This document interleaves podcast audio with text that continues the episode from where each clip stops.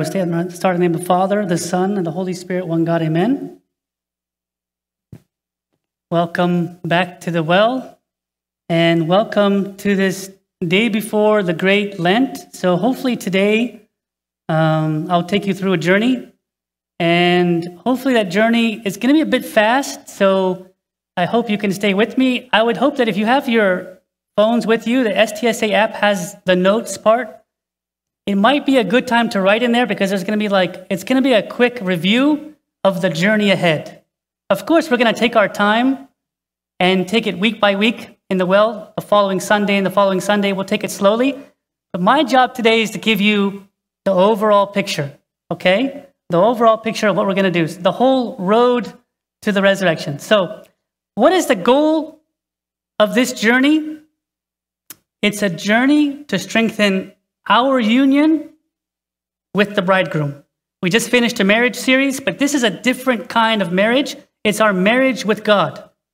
So when we take this Lenten journey all the way to the resurrection, it's going to, the focus is how to be united with our bridegroom, how to be united with the one that I love, to rekindle this marriage relationship.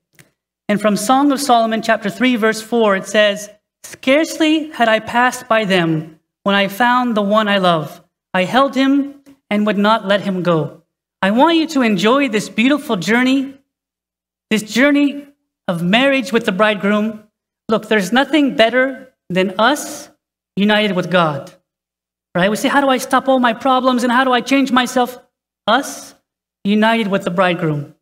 And if we find him on this journey and we grow our marriage with him, let's hold on to him. To be honest, it's so easy for us the next seven weeks or so to make this about, like Abuna Anthony said, fasting and prayer, or just fasting, and I'm gonna, I can't eat this, I can't eat that. I don't want you to have just an intellectual journey, which is important to have intellect, but a journey of experience.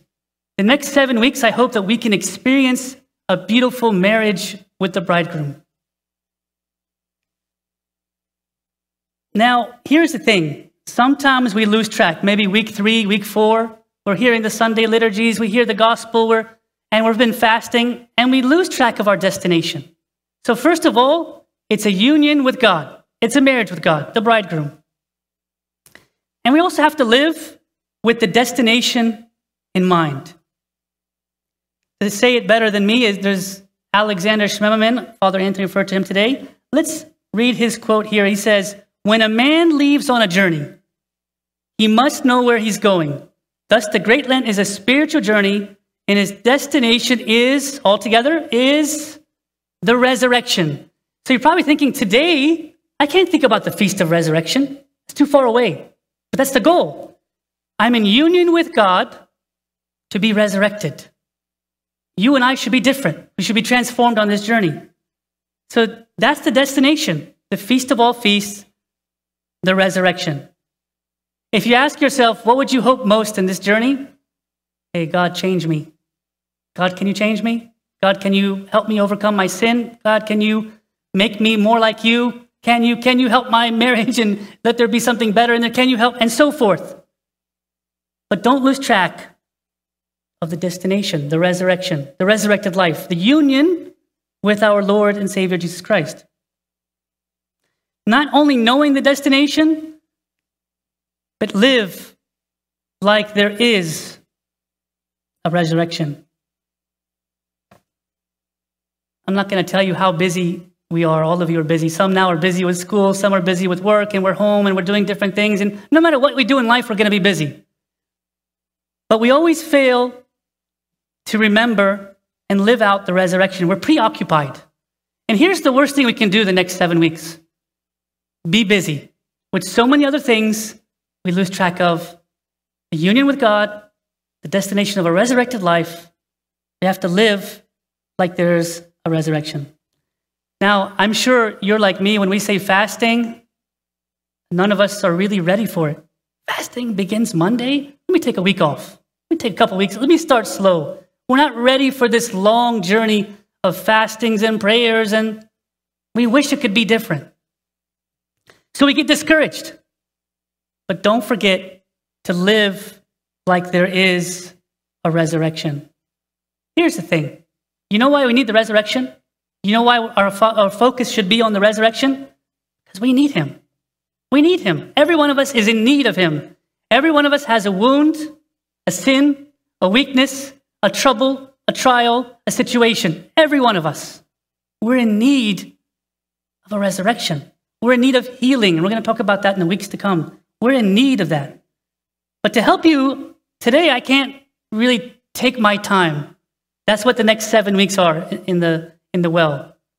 But I'm going to give you a roadmap.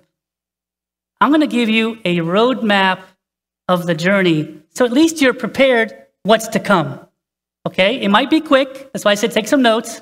But it's going to be worth it to give you a little bit of an outline of what's to come. Now, here's the question Are you ready to take this road trip with me today to the resurrection? Now, I know you love road trips.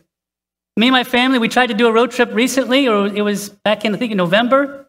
And we said, one day we're going to take a road trip to Atlanta for 10 hours. So we're excited. We took a two, three hour road trip and we hated each other. it was just like, you know, bickering and crying and fighting. And that was the adults, okay? That was the big people. so road trips sometimes are good, sometimes not. But if you know road trips, you got to get your snacks, you got to get ready, you got to get excited you take this long journey. It's a long journey, but a beautiful journey. And I want us to take it together. I'm going to give you a snapshot of this journey. But here's my here's my like disclaimer or whatever. I don't want you at the end of this well talk to get confused. So I'm going to throw out seven different things that I feel like we need to pick up on our road trip. Sometimes on your road trip, you make a stop, you need to pick this up. You need to pick this up. So I'm going to tell you some different things, but the goal is at the end, hopefully in your notes there in your in your app, you would say, this is the one that I need to focus on in my Lenten journey. You could pick one or two, but I'm not asking you to do everything I'm going to say right now. But I want you to think about all of them and choose one or two on this road trip. And of course, a road trip, before you go on a road trip, first thing is what? We need to have a preparation. We need to prepare ourselves. We can't just go on a trip without preparing. You just can't jump in the car without preparing your luggage, preparing your things. But here, the preparation is kind of started today, the gospel today. And this whole week is called Preparation Week. What I want you to do, I know it's kind of small to see there, but the focus on this preparation week is the secret life. I want you to understand that you need to have a secret life. Now, when you say secret life, if you were ever to say that to your spouse, they'd be like, What? You have a secret life? Secret life here is you and God alone. We need to uncover or rediscover this beautiful secret life with God alone. In today's readings, I don't know if you saw them, but in Matthew chapter 6, verse 4, what did you notice? If you do your charitable deed, you do it in what? Let's say it together. You do it in secret. Let's do it all together. Now, that was the giving part. And now, here, when you pray, go into your room, and when you have shut the door, pray to your Father who is in the secret place. So, so far, everything we do should be in secret. And the final one is we skip down when you fast, you fast your Father who's in a secret place. Time to have your secret life with God. This week, that's the focus. The things, here's the thing we do things in secret that doesn't please God. So let's go back in secret to help us overcome those secret things. Does that make sense? Like I know in my house, my family knows my weaknesses more than you do. It's kind of a secret. I'm sure you can say the same. Our secret sins, behavior, weaknesses. This week, we need to go into our secret room alone with God. And in secret, that's where God will help us through and uncover the things we need. Silence is the secret. Now, when we say silence, we would hope sometimes our kids to be silent so we can have a peace of mind, right? Can you stay silent? Silence is the secret of this journey. Do you think we can make it to the resurrection by talking so much? Do you think we make it to the resurrection by being out and doing so many things and activities? I'm not telling you to shut down your life, but I'm just saying take some time in silence Didn't Elijah hear God's voice, the still small voice? He didn't hear it in the fire or the earthquake. He heard it in a small voice. Do you want to hear your God? Do you want this marriage union with God? Do you want this resurrection? It's got to start this week by silence. And sometimes, to be honest, and I want you to agree or not agree, we're afraid of silence. Some of us are afraid to be silent. Actually, we make noise. There's some people I know who turn on music louder, turn on the TV all night to, to make noise because we're afraid of the silent moment. But that's we're never going to hear the voice of God. So this week, we need to be in silence. St. Isaac the Syrian says, Words are an instrument of this world. You know, when we speak, when we talk, hey, that's an instrument we use here. But silence is a mystery of the age to come. You know what I'm trying to say here is that we can speak a lot here, we can make a lot of noise, but that's just for here on earth. Silence is a mystery of the age to come. You know what that means? That the heavenly, the eternal, the things from, from there can now be with me. But it's the secret life, it's silence. Make some time for that this week. Here is your prep week action item. At the end of each one, I give you a little action item. If this is for you, what I would say this week, coming up, this is the preparation week, make a commitment this upcoming prep week to enter your room, close the door, and be alone with Him for 20 minutes each day. That's a challenge for you. 20 minutes each day, silence for the throne of God, in your readings, in your prayers, alone. Now, if you want to do more, it's fine. If you can't do 20, it's fine. But I'm just saying this is a request. Because you know what? This week, this secret life, this silence is going to prepare the way for the road trip. We can't continue this road trip without that. That being said, I'm going to take you to pit stop number one on our road trip. Okay, road trip has stops, right? Sometimes we stop for the bathroom, sometimes we stop for whatever, for snacks. The first stop is next Sunday, right? The first Sunday of the Great Lent, which is the one about treasures in heaven. What is the focus? The heavenly perspective. The first week, the first prep week was the what? Who remembers? The secret life, right? The secret life. This time, it's the heavenly perspective. What does the heavenly perspective mean? This verse will give us a clear picture. You know this verse very well from Matthew chapter 6, verse 33. But seek first the kingdom of God and his righteousness, and all these things will be added unto you. Here is the problem with our journey. Our journey has so many things we want to do. Isn't that true? I got to go and do this. We got to do this. We, got, we have so many responsibilities that we lose the heavenly focus and perspective. What is it? First God. It's first Him. It has to be Him. Here's the problem to focus on Him first, on this first pit stop, I ask you to think about what you want to drop off. On this first pit stop on the road trip, you're going to drop off some baggage. Okay, what is that baggage? For each one of us, it's different. Maybe something is worrying me. Maybe something is heavy for me. Maybe something is confusing me. We need that distraction to be put aside so we can focus on Him first. To give you a better idea what I'm talking about here, being too focused on my problems makes me lose track of the priority. Seven weeks, what's going to happen after week two? We lost focus of Him first, the heavenly perspective, that my treasures are really there, not here. So we might have to drop some things off. We might have to stop some media or social media or whatever. I'm not here to tell you what to do, but I'm just saying that you can only carry so much in your car.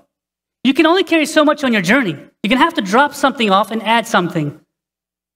We have to make sure our priority has been readjusted to the heavenly perspective. That being said, what are we going to do in pit stop number one?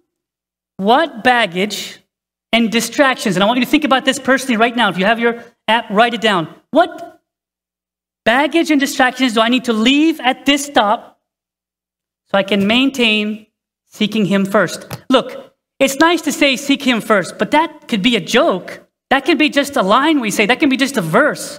To seek Him first means I have to drop something that's really first. What is it that's really first in your life? What is your first priority that's distracting you from Him being the priority? That's the only way we can make this Lenten journey a journey to our bridegroom, to the resurrected life. We got to think about what things I need to drop off, write them down. I need to, to not make this the number one priority. Yes, this is a priority, but this is not the number one priority. He is the number one priority, seeking first the kingdom of God. So think about that on your Lenten journey. Let's continue because I don't have that much time, so I want to keep going. The second stop is the stop of Temptation Sunday. No one likes this because there's a devil tempting, right? He tempted, tempted Jesus, and Jesus won. He was victorious. And just to give you a little encouragement, because Jesus is victorious on Temptation Sunday, we are also victorious.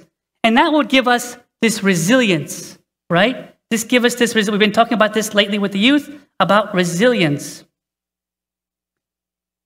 This is where most people crash. As soon as a sin brings us down, we get we give up. We give up on this journey.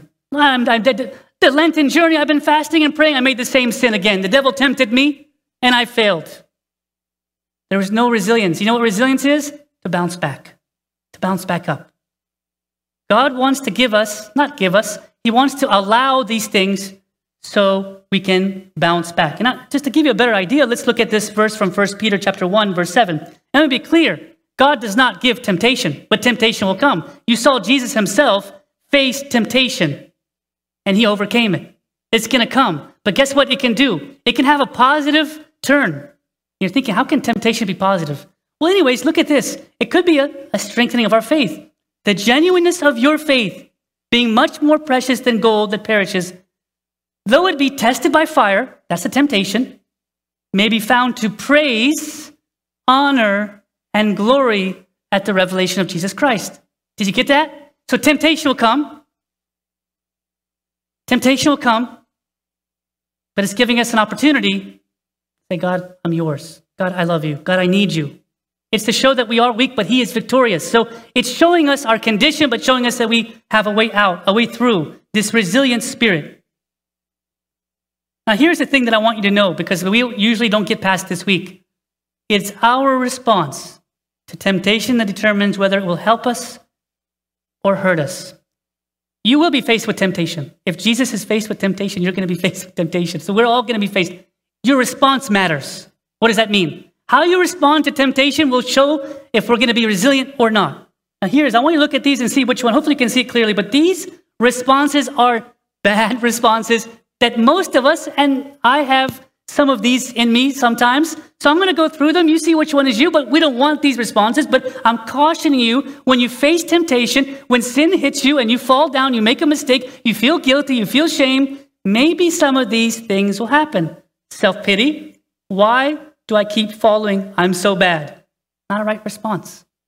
Anger, resentment, and bitterness. I have a right to be angry because God, you're not helping me. Get out of this. God, get me out of this right? We start saying those things and it starts bringing us down, saying, Where is God? And we start having more pity on ourselves. The other option there is blaming, right? We blame others. I did that because so and so was the reason. And we can blame our spouses, we can blame our children, we can blame friends, we can blame whoever for the mistakes we made. But let's own up to it. We can't blame anybody. Can't blame God. Here's a tough one that I think sometimes we do is we condemn ourselves. I always fail. I'm useless. It's my fault. Or fear, right? You're afraid on this journey. The devil's always hurting me. The devil. And the last two, despair and resignation, which is almost just giving up. Giving up. Guys, we're all in the same shoes priests, deacons, servants, everyone here. We're all faced with temptation. But these will make you feel you can't bounce back. These are the ones that keep you down. But there's a different kind of response. Resilience is responding well to adversity so that we can withstand it and recover from it. Resilience. Not so bad. Righteous man falls seven times, but he gets back up. The righteous man, it didn't say a sinful man, it said the righteous man falls but he gets back up. Resilience is get back up. It's okay. You're going to make it through it. God is ready to forgive. God is ready to help you through it. And sometimes, and I was sharing this with the youth, we need to look at nature to see resilience. You have the willow tree and you have the oak tree. Both these trees show us resilience.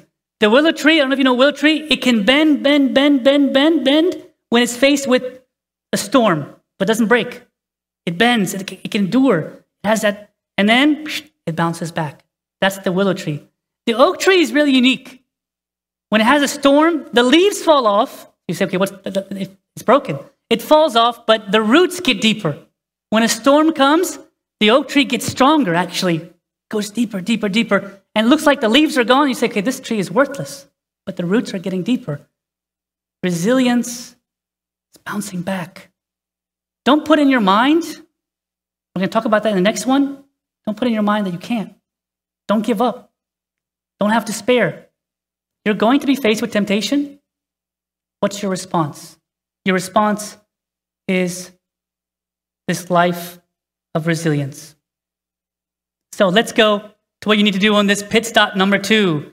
When faced with temptation, hold on to Christ by responding well when facing temptation. Write down, you want to write down now, healthy ways that you can respond to temptation. You have a chance now, write them down. Hey, what's a better way to respond to temptation? Write them down now because you're going to be faced with it. How can you respond? Maybe you say, to run back to my, to my Heavenly Father in the secret room again.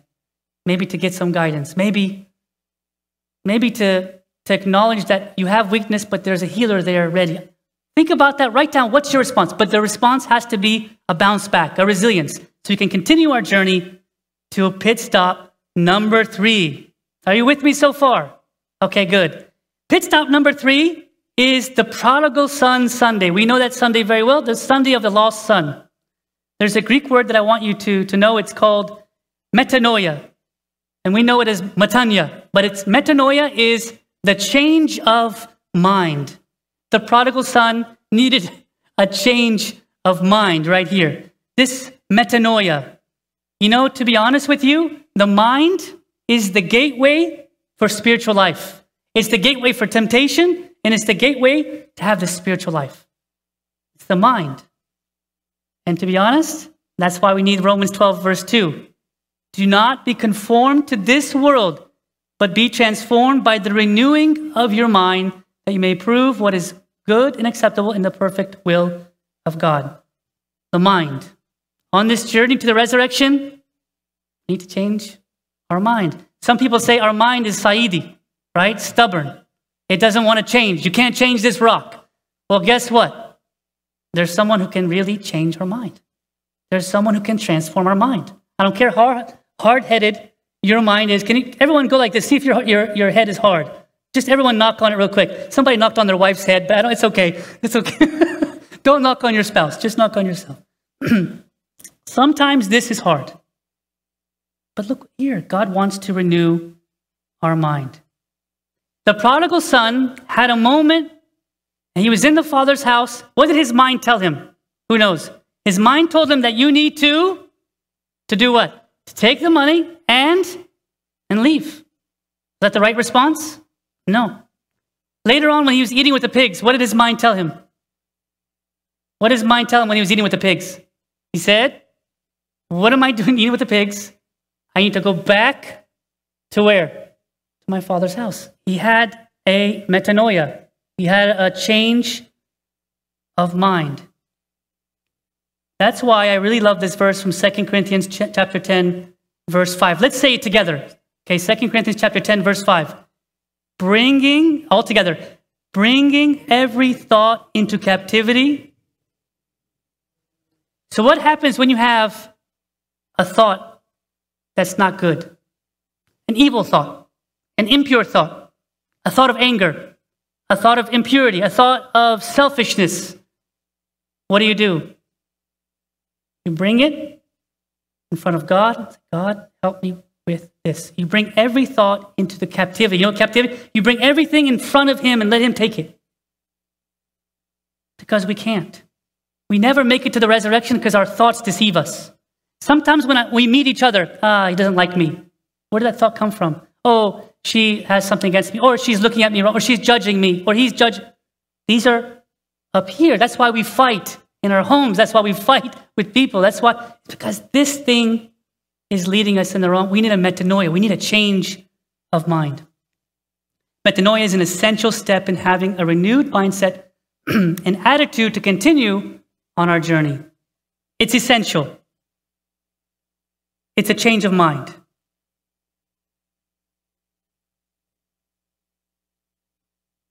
Here's what we need to do we need to do the same thing as the prodigal son.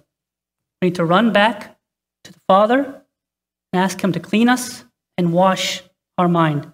We need to get guidance from a spiritual father and run for confession. You know why we go to confession? It's because the spiritual father will tell you, wait a minute, I can see that that's just a thought you're having. it's not true. Sometimes we have false things that we think are true. So here's what we need to do on our pit stop number three sit with yourself and with the spiritual father. And here, listen to this carefully. Pinpoint one main sin. You're saying, Abuna, I got like 10. No. On this stop, you're going to pinpoint one main sin that hurts you in your mind and that you will continue to fast and pray for the rest of the Lent journey. Do you have that one? You, you may have more than one, but there should be at least one main thing. And the goal here is what? Metanoia, change of mind. The prodigal son realized his condition and he went back to the father. Pit stop number four. Let's just keep the ball rolling here. Let's keep, let's keep driving forward. This is the Sunday of the Samaritan woman. I love this gospel, the Samaritan woman, from John chapter 4. This is a gospel of mercy. You're saying, how? Wasn't it true that this woman made many sins? What did God do to her? Did he judge her? Did he punish her? No. I'm telling you guys, we have the wrong concept of God. He's coming with mercy. That's why we say, Lord, have mercy. How many times in liturgy? Mercy. Mercy from God. I want you to think about that sin that you mentioned last pit stop. You take it in front of God, and God's saying, I forgive you. Mercy on you. That's what he says. That's what he believes. He could have, like, condemned this woman. He didn't condemn her, he had mercy on her. And what I would say here on mercy, there's three kinds of mercy that I want you to have. And I want you to listen carefully mercy that you receive from God, mercy on yourself when you make a mistake, and mercy for somebody else who needs it. All three are needed. All three are needed because mercy, from James chapter 2, mercy triumphs over judgment. Here's the thing, and you tell me if this is you or not. How many times have you condemned yourself when you made a mistake? Felt guilty and shame, and you condemned. Mercy is more important and triumphs over judgment. How about somebody else who made a mistake in your life? Mercy. The Samaritan woman, what did she do when she received mercy? Who remembers? She went home and just said, Thank you, God, and she, she just went to her house. What did she do when she, when she received mercy? She didn't beat herself up. She accepted the mercy and she went to give others mercy. And you remember very carefully. And when you give others mercy, by the way, I want you to see what the book of Isaiah says.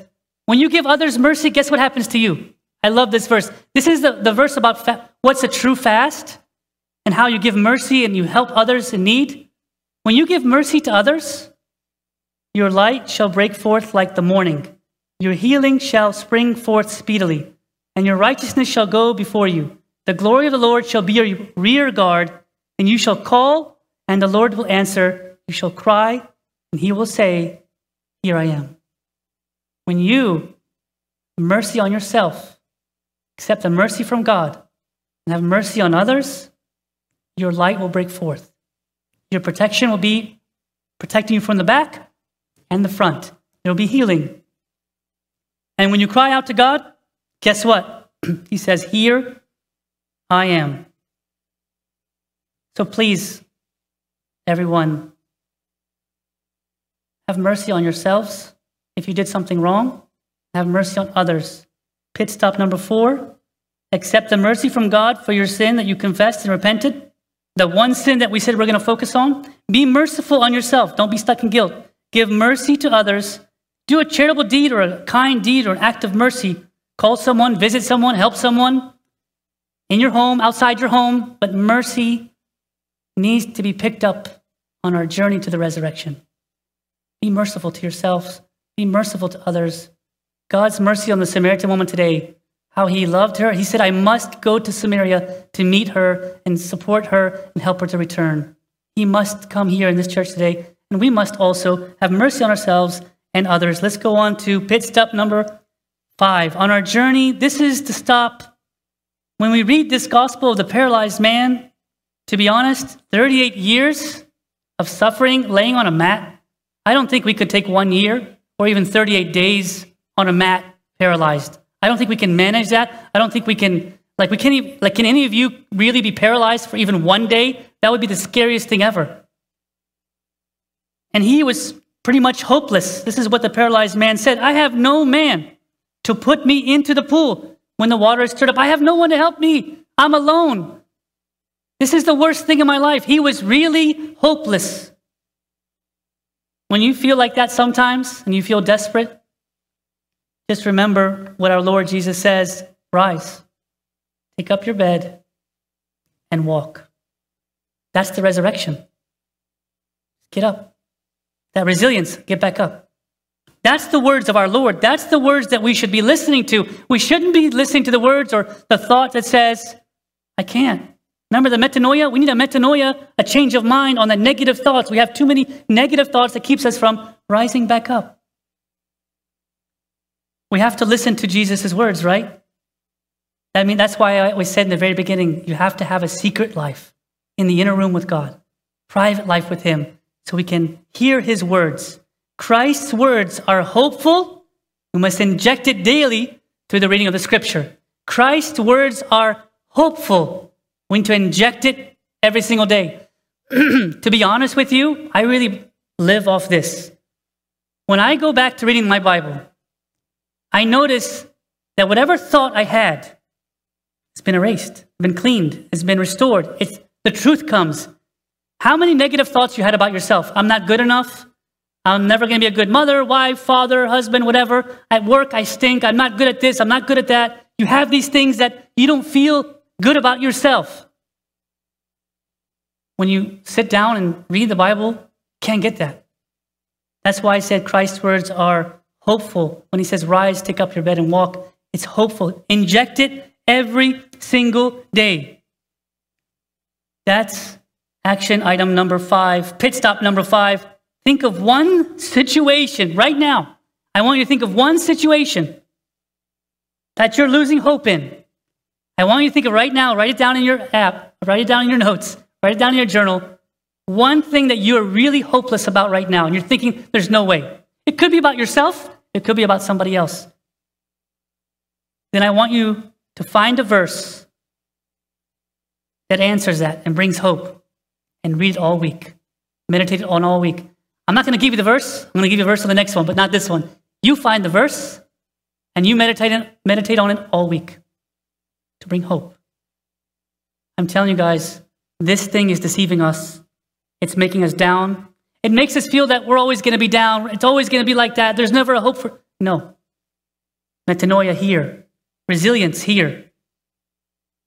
The Word of God is going to clean and give us the truth. So, whatever hopeless situation, put that in your mind, but take a verse this week and meditate it all week. Pit stop number six. This is the Sunday of the blind man.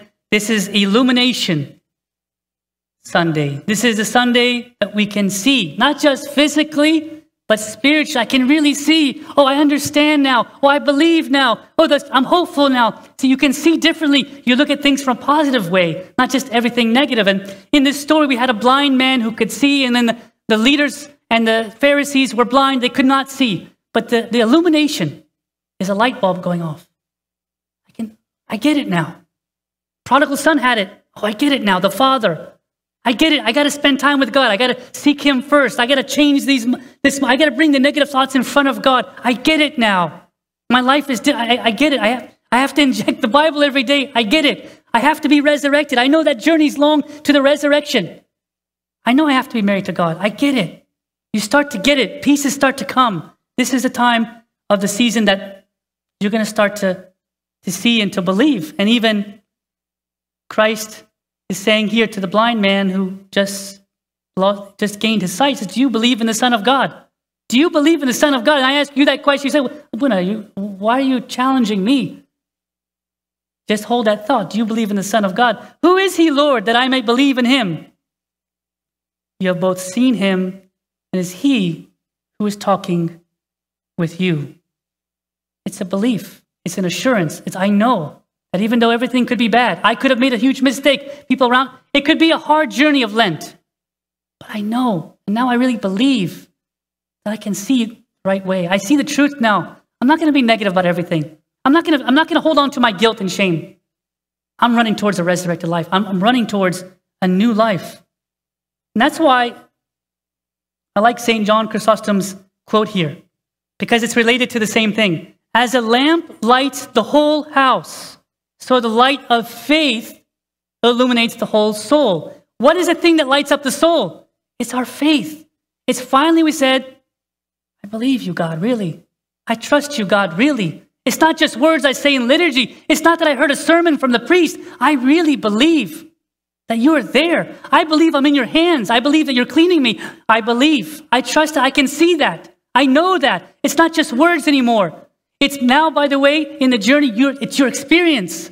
It's not a knowledge thing, an intellect. Oh, I know God is good. No, it's you know it, you feel it, you see it, you experienced it. This is the illumination.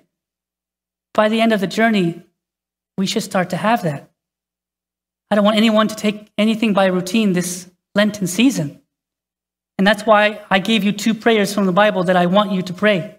These two prayers, I love them very much. 2 Samuel chapter 22 verse 29. These are prayers in your secret room. For you are my lamp, O Lord. The Lord shall enlighten my darkness. You are my light, Lord. Enlighten my darkness. Bring light to where I have any doubt. Anybody you know who has doubt in God, really ask God to enlighten their eyes, their hearts. The second one from Psalm 13, verse 3. Consider and hear me, O Lord my God. Enlighten my eyes, lest I sleep the sleep of death. No more death for us. This is a resurrection. This is life. I'm not going to let sin control my life anymore. You're, you, you should not let any trial or sin or temptation or problem control. God, let me see you. Let me trust you. Enlighten my mind, lest I sleep the sleep of death. You are my light. These are the two prayers I want you to pray in your secret room, in your secret life. This is the pit stop number six. Last pit stop, number seven, is being intentional. Now, this is the Palm Sunday, and there's more verses from it's four different gospels. And this is when we come in and bring palm branches and we sing Hosanna and we say, Hosanna, blessed is he who comes in the name of the Lord. Do you believe that now? This is a time when we have to be intentional. It's a choice now. Like, I believe Hosanna means God saves. I believe at this point, God is saving me. He's, he's saving me. He's working in me. I believe it at this point. When we reach Palm Sunday, it's not the beginning. It's like we've been on a journey, right? God is trying to come inside our Jerusalem, our hearts. He wants to be the king and he wants to resurrect our hearts. He wants to be the bridegroom of our life. At this point, when we shout out Hosanna in the highest, that Sunday we say, God, you're saving me. I trust you. Now, we're not going to be the ones who said, God, save me and I love you, and then crucify him on Friday. No, that's not us. Us is we really genuinely say, God, I need you to be my savior, right? I need you to save me. Hosanna, blessed is he who comes in the name of the Lord. We have to be intentional. Spiritual life is intentional. You have to make a decision every day to sit with God or not. No one, it's not going to land on you. God's not going to just jump in your house. You're going to Sit down with him. You're going to give him an opportunity to speak. You're going to go into your secret chamber. You're going to make an intentional choice how you live your life. Work is there, but it's not first. Family's there. Sorry, it's not first. It's him. I'm intentional to make him the beginning and the end. This is a decision on our journey we have to, to get and understand. Because as we have this intentional journey, this is what's going to happen. I've been crucified with Christ. It is no longer I who live, but Christ who lives in me. It's Christ now living in me. I made the decision. And by the way, when 55 days is over, I'm still on my journey. Never stops. But I've made the intentional choice. Here it is. Be intentional to sit with God every morning first. Be intentional to serve God. Be intentional to live a life of repentance and purity. Be intentional in daily decisions that should never separate us from the bridegroom. It's intentional. If you get to the end and your, and your decisions are random, you're going to have a random life with God. Your decisions are intentional. I, if I'm going to watch something, I intentionally know what it is. I know that this decision is I'm watching something good. Or if I'm turning something off, or if I'm making a decision to go to a place, I know that this is going to help me and build me. We have to be, as Christians, intentional in our decision making, not random, not aimless, intentional. And this will give us this resurrected life. Here's the recap. Like I said in the beginning, I don't want you to choose all of them. Can you choose one or two? Is it that you need to be more serious in your secret life with God alone? 20 minutes a day? Is it seeking Him first? Is He now the priority? Is it need to learn how to respond to temptation? My response is, oh, woe is me and why me? And is the response need to change? That's our resilience. Do I need a change of mind, a metanoia? Maybe my mind is so negative and so down. Maybe I need to bring every thought into captivity and say, God, can you clean this thing? Maybe it's mercy. Have mercy on yourselves. God is merciful. Have mercy on yourselves. Have mercy on others. The Samaritan woman, you know what she did? She received the mercy and went to tell everybody. You got to go see this, this great person I just met.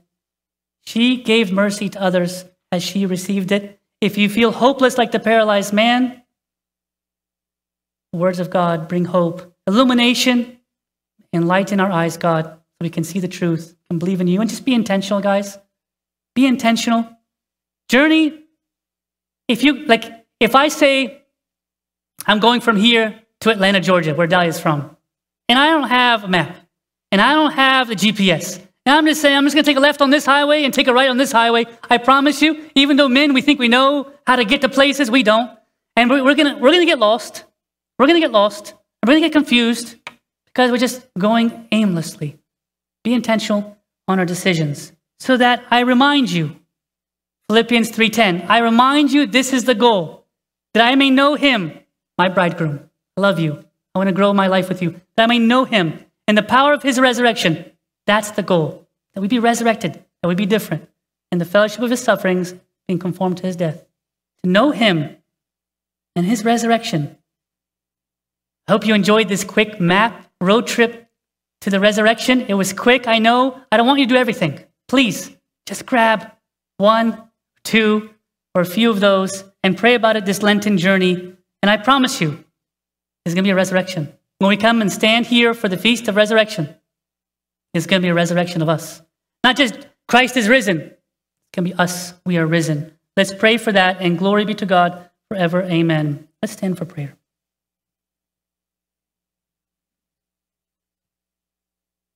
name of the Father, the Son, and the Holy Spirit, one God, amen. We thank you, Lord, for this beautiful time in your house. Thank you, Lord, for this, this journey, this road to the resurrection, Lord. Truly, Lord, all of us are your children. Sometimes, Lord, we are discouraged. Sometimes we are hopeless. Sometimes we have negative thoughts. Sometimes we respond with despair. Lord, you come into our minds. You enlighten our minds. You illuminate it. Give us hope again through your word. Give us life again, Lord. Lord, you're our bridegroom. We're married to you. We're going to hold on to you this journey. Can't do without you. Lord, we're going to fast, pray, give, forgive. We're going to do all these things, Lord. But most of all, we want to grow in our union with you. We want a new life. Please come and resurrect every one of us on this journey. Please help us to make you the priority, Lord. There's nothing more important than you. We love you. We honor you. We ask your forgiveness of sins. We thank you for this beautiful group.